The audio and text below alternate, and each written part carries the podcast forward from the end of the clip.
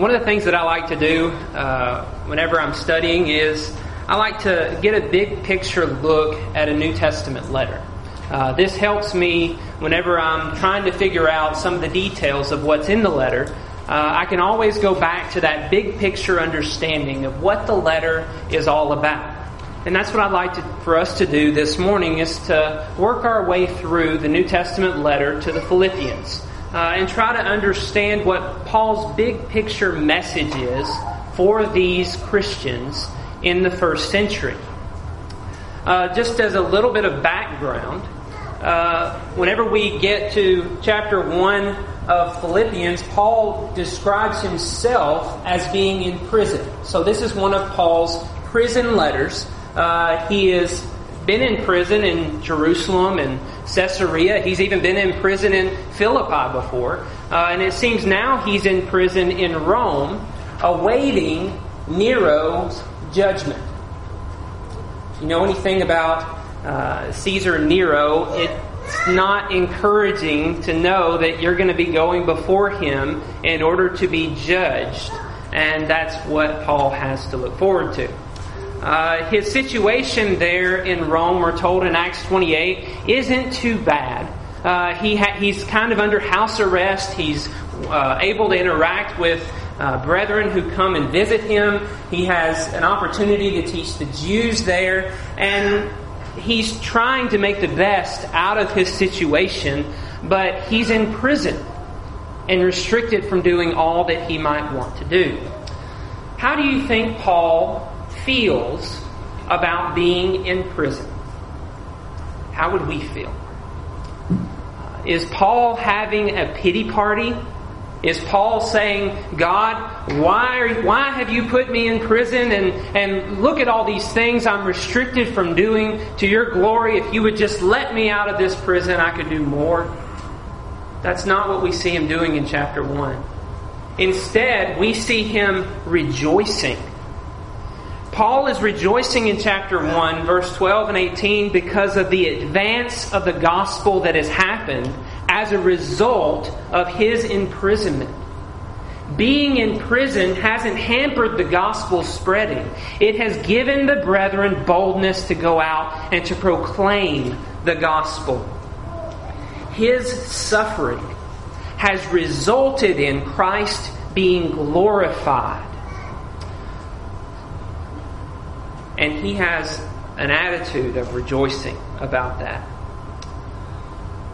He actually says in verse 21 To him to live is Christ, and to die is gain. In this difficult situation that Paul finds himself in, he finds a way to glorify God and to be excited about what, it, what God is doing through his suffering. He sees his life as being lived for Christ, an instrument for Christ's work. In many ways, this whole letter is about that work that Paul sees himself doing. And he's wanting the Philippians to take up that work for themselves. The Philippians, interestingly enough, seem to be pretty good. You look at a lot of the New Testament letters, you have all kinds of issues in those churches, right? You got false doctrines being taught with the Galatians, you got sexual immorality and scandal with the Corinthians, you got all these uh, bad things that he has to address in a lot of these churches, but we don't see him address any real bad things in the Philippian letter. It seems as though they are doing pretty good, and it turns out they have been supporting Paul ever since they were converted. Paul, Silas, and Timothy came into Philippi and converted those who became members of the Philippian church. And since then, they have been what he calls in verse 5 partners with him of the gospel of Christ. They are supporting him and working with him to allow for him to continue his work in spreading the gospel. So, this letter is actually unique because there's no doctrinal issue to address and there's very few problems in general. So, how is Paul going to write a letter to a church that seems to be doing pretty good? Well, you can imagine, right? He doesn't have to spend a lot of time correcting. He's going to spend a lot of time encouraging the Christians in Philippi. Let's see the purpose of this letter. Whenever we get down to verse 27 of chapter 1, Sanford just read it. Only let your manner of life be worthy of the gospel of Christ, so that whether I come and see you or am absent, I may hear of you that you are standing firm in one spirit, with one mind, striving side by side for the faith of the gospel. There's a lot of very interesting things that we can see just in this one verse. This is Paul's purpose for writing this letter. And notice what he says. He says, only this, or this, the Christian Standard Version says, for this reason only. Just one thing I'm writing to you. Isn't it nice whenever you're reading through a letter that someone writes you or, or some information that you've been given, and they give you uh, one statement, just a one liner, that if you can digest that one liner, then you'll understand what the whole thing's about. That's what we have in this letter. Just one thing. Let your manner of life be worthy of the gospel. What does that word worthy mean? What, it, what does it mean whenever you say something is worth my effort, or maybe something is not worth my effort? Maybe I'm wanting to teach someone and they're not worth the time, I might say.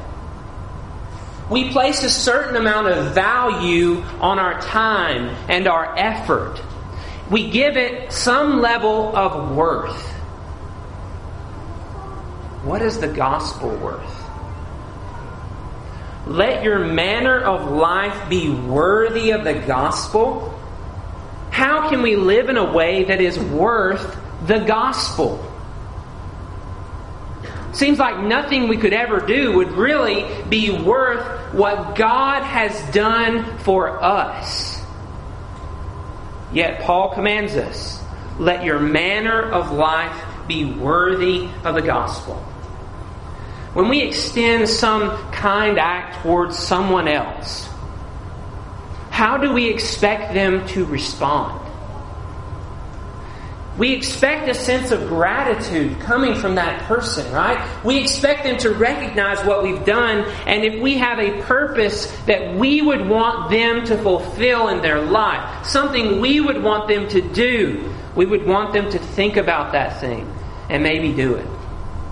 And that's what God has done for us. God has given us a purpose to fulfill in giving us the gospel. Paul is telling us we must fulfill that purpose. We must, we must live worthily of that gospel. Well, what does that look like? That's what we're going to find out as we study this letter. What does it look like to live a worthy life? Notice right after that he says, so that, right? so that whenever I send to you and hear about you, I may hear that you are standing firm. Standing firm. This is part of the worthy life. You're standing firm. In the things that were taught to you, you are holding to those things. When the temptations come, you're not wavering you're not giving in. When the trials come, you're not wavering. You're standing firm. You're standing fast. And then he says, striving for the faith of the gospel. Or other translations say, fighting for the faith. What does the worthy life look like? It looks like one who is standing firm and fighting for the faith of the gospel, like Paul is doing, right? In Rome, even in prison. Standing firm, fighting for the faith. That's what Paul wants the Philippians to do, to live worthy of the gospel. But he wants them to do this together. Notice how he says it standing firm in one spirit, with one mind, striving side by side for the faith of the gospel. Can we live our lives as those who have received the gospel? Can we live our lives in isolation? Can we stand firm and strive for the faith of the gospel all by ourselves? And be living a life that's worthy. He wants us to do this together, side by side, with one mind and one spirit, working together for the faith of the gospel. So we need to live worthy of the gospel together. When you keep reading and you get to verse 29, I like the way the New Living Translation puts this. In the New Living Translation, verse 29, for you have been given not only the privilege of trusting in Christ, but also the privilege of suffering for Him. We are in this struggle together. You have seen my struggle in the past, and you know that I'm still in the midst of it. Notice he says, We are struggling together. We are in this struggle together. We can rely on each other. Paul doesn't exclude himself from this struggle, from this suffering, from standing firm and fighting for the faith. And he doesn't want the Philippians to exclude themselves either. The life that is to be lived worthy of the gospel is trusting in Christ and suffering for Christ together with the fellow believers. But did you see what Paul said about suffering for Christ? He says in the New Living Translation, it says, we consider it a privilege. We consider it a privilege to suffer for Christ. Is that how we view suffering? Do we view suffering for Christ to be a privilege? Paul did. That's why he says to live is Christ. He is living his life for Christ. He is suffering for Christ. His, his life is all about imitating the life of Christ who suffered Do we know anything about privilege? Think about the Philippians for a second. The Philippians are actually Roman citizens. To live in Rome is to have the, all the privileges of a Roman citizen. And Philippi is called Little Rome. It's, it is a sub city of Rome, a very powerful city that wants to be just like Rome. They have their own government set up similar to that of Rome. So, and everyone who's in the city is a Roman citizen if you're born there. You are a Roman citizen. Being a Roman citizen means you have privileges. One of them we see is Paul's appeal to Caesar. Another one is you're not going to endure unjust suffering or treatment whenever someone brings a charge against you. They have all kinds of privileges as Roman citizens that allow them to get away from suffering. And here is Paul telling them, You have a privilege to suffer for Christ. Imagine how opposed that is to them. To grow up in a society where they can't be mistreated by government officials without those officials suffering for their mistreatment of a Roman citizen. They have certain privileges that allow them to avoid suffering. And they have a mentality of, I have a privilege and I can avoid suffering. And here's Paul telling them, you have a privilege from Christ that you can suffer for Christ. Can we relate to that? We live in a society that is very good to us in that we are not going to be persecuted and beaten and suffer to that extent from our government according to the law. We have a privilege. We can avoid suffering. But here Paul calls them to suffer for Christ. And he calls us as well. So is suffering for Christ a privilege to us? Why would suffering for Christ be a privilege? He tells us in chapter 2, if you look in chapter 2, verses 1 through 8, he says, So if there is any encouragement in Christ, any comfort from love, any participation in the Spirit, any affection and sympathy. Complete my joy by being of the same mind, having the same love, being in full accord and, and of one mind. Do nothing from selfish ambition or conceit, but in humility count others more significant than yourselves. Let each of you look not only to his own interests, but also to the interests of others having this mind among yourselves, which is yours in Christ Jesus, who, though he was in the form of God, did not count equality with God a thing to be grasped, but emptied himself by taking the form of a servant, being born in the likeness of men, and being found in human form. He humbled himself by becoming obedient to the point of death, even the death on a cross. Paul tells us why it is a privilege to suffer for Christ. Because Christ has suffered for us. In this text, he also reveals to us the way in which we suffer, right? We're suffering together. We're suffering with one another. We're of one mind. We're considering the interest of others as more important than our own interests, like Christ did for us. Why is sacrificial service a privilege for us?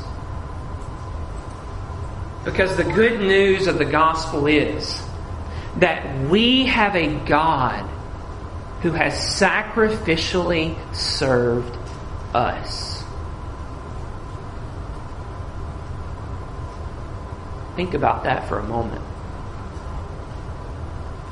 We have a God who has sacrificially served us.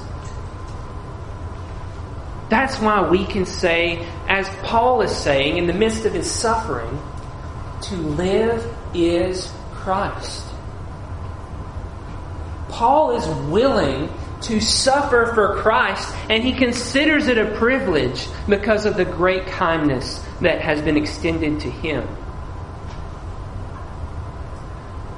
And we live in service to God by serving each other sacrificially as he has served us. Interestingly enough, the only criticism of Paul's in the whole letter is that of Euodia and Syntyche, who are fighting with each other and can't agree in the Lord.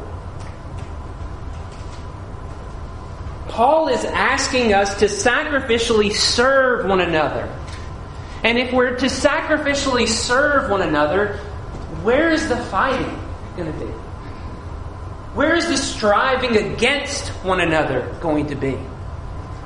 There shouldn't be any of it, right? We should be together. We should be united with one mind and one spirit, striving to suffer for Christ to be exalted. Have you ever tried to suffer alone? It makes suffering so much worse. Here, Paul is telling them to suffer together, to strive together, to rely on one another, to share your sufferings with each other, to, to use those sufferings to encourage one another, to have greater boldness to proclaim the gospel.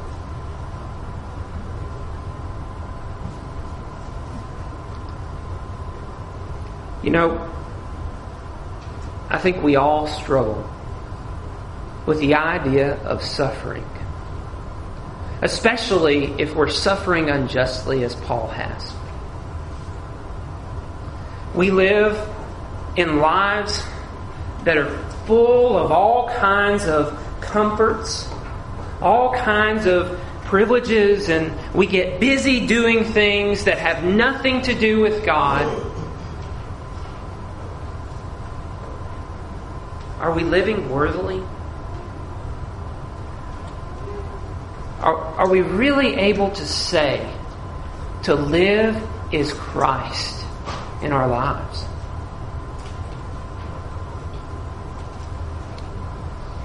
Sacrificial service can happen in every part of our lives. When we're at work, we can sacrificially serve our coworkers. When we're at home, we can sacrificially serve our families. And all throughout the time of our day, we can be thinking about the interests of others, our brethren who are suffering for Christ as well. We can have a mind that is focused on sacrificially serving others. And we can find the, time to do it in whatever we're doing. Paul gives us three examples in chapters 2 and 3. First of all, he tells us that Timothy is the type of man who is generally, genuinely concerned for the interest of the Philippians. So concerned that he's willing to go there and leave Paul in order to serve them and spend time with them and he's hoping to go there soon. He's willing to uproot himself and to leave his mentor in order to sacrificially serve the Philippians and help encourage them in their suffering in the city of Philippi. Why is he doing that? The text tells us because he seeks the interests of Christ, his king, over his own interests. The second example Paul gives us is that of Epaphroditus. Epaphroditus has served Paul and the Philippians by bringing some of that gift, the support that the Philippians are giving Paul, to Paul in Rome. And along the way, he almost dies bringing that gift. What a picture of sacrifice. Giving himself to fulfill the work that, that needs to be done to support the spread of the gospel. This man is completely laying his life on the line for that cause. And third, and most interestingly, Paul again points to himself. Paul talks about his own life and how he has sacrificed his own citizenship in Israel in order to serve Christ he recounts some of those great privileges he had, right? He was a Hebrew of Hebrews. He was one of the most prominent Roman citizens, or Israelite citizens, enjoying all those fruits and comforts in that society. And he's willing to give it up to serve Christ. He says, I count all those things as rubbish that I might know Christ and that I might know his resurrection. He counts it a privilege to suffer for Christ that he might know Christ. We can come to know Christ in our suffering. We endure what Christ has endured.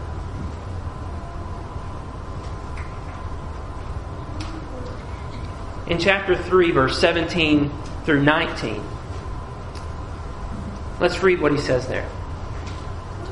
Brothers, Join in imitating me and keep your eyes on those who walk according to the example you have in us. For many of whom I have often told you and now tell you, even with tears, walk as enemies of the cross of Christ. Their end is destruction, their God is their belly, and they glory in their shame, with minds set on earthly things he tells the Philippians, imitate us, Paul, Timothy, Epaphroditus, who are living worthily of the gospel. But don't imitate those who are enemies of the cross of Christ. Those who live unworthily of the gospel. Notice what he says about those. Their God is their belly. What a graphic image that is for us, right? They're worshiping their appetites. They're seeking to serve themselves rather than others. And they think they're going to find fulfillment in satisfying their own appetites.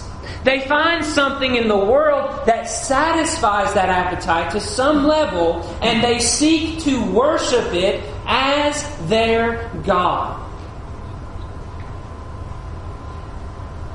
They glory in their shame. Your God is your appetite. You're feeling that you might get some fulfillment out of this thing. So you take a little bit in and you get a little satisfied, but you're not fully there yet. So you become a glutton of whatever that is to your own shame. You're worshiping and serving the creature rather than the Creator. Your mind is set on earthly things, as though those things are going to be where you find fulfillment. These are those who are enemies of the cross of Christ.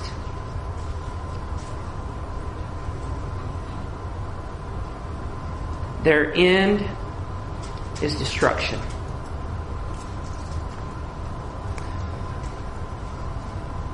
This is what it looks like to live in a way that's unworthy of the gospel of Christ. You see the big contrast in the letter.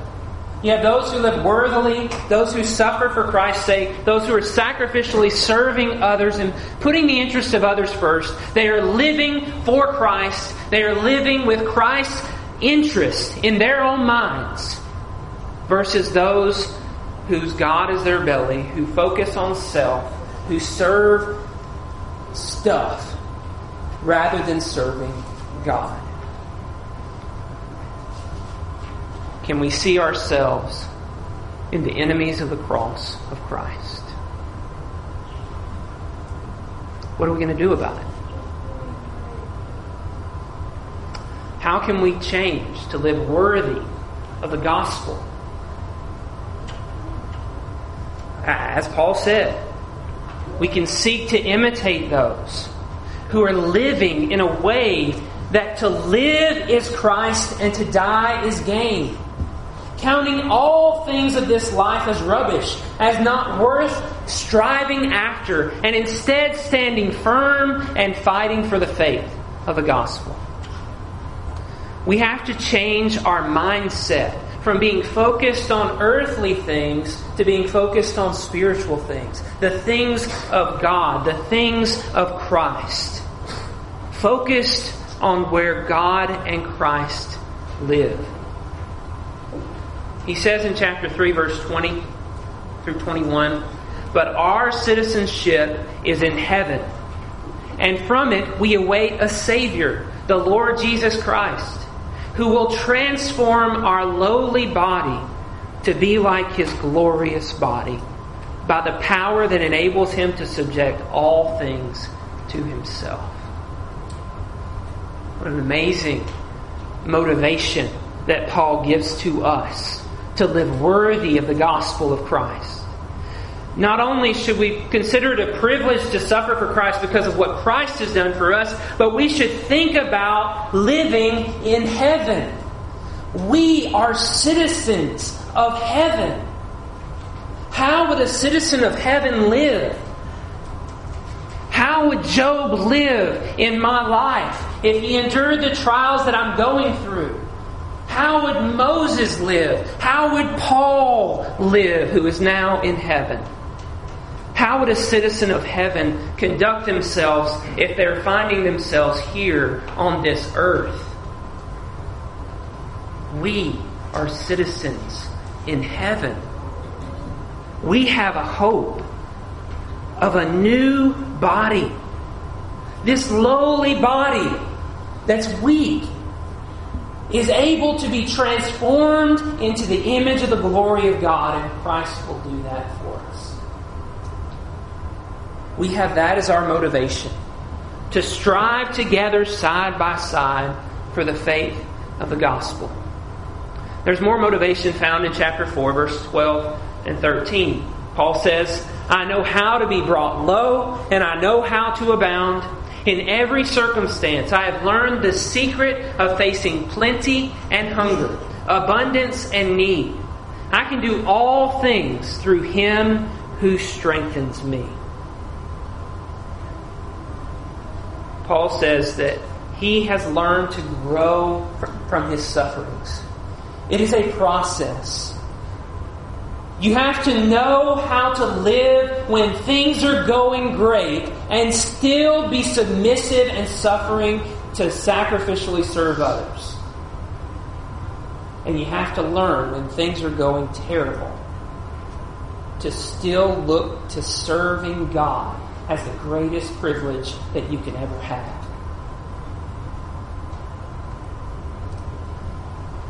And finally, he says, we can, we can rely on Christ, who strengthens us. This text is misused many times, and people are talking about Christ strengthening them to succeed in life. But in the context of this letter, we see that Christ is going to strengthen us to endure the suffering that will happen as we sacrificially serve others. He's going to help us to endure the suffering to glorify his name. So, are we living worthy of the gospel? Paul's whole letter is focused on living like Christ. To live is Christ and to die is gain, right? Well, we certainly can see Paul living for Christ, and now we can see the gain that we have when we die. We get to be with God in heaven, we get a new body. We're in this struggle together. He says that. He makes that point. Paul is struggling with the Philippians. Paul is struggling, and we are struggling together as we serve our God. We consider it a privilege, and we realize that Christ will strengthen us as we try to do this in our own lives. That's the letter to the Philippians. I hope that that's been encouraging for you as it has been for me to study it as well. If you have heard all these things and you recognize that living a life worthy of the gospel is what a Christian is called to do, and you realize there's going to be suffering with that, but you realize that it's worth it in the end, that you can have a home in heaven when this life is over. It has been promised by God and we all can enjoy it together one day. If you need to make a change in your life, to be obedient to the gospel, now's the time. Please come as we stand and as we sing.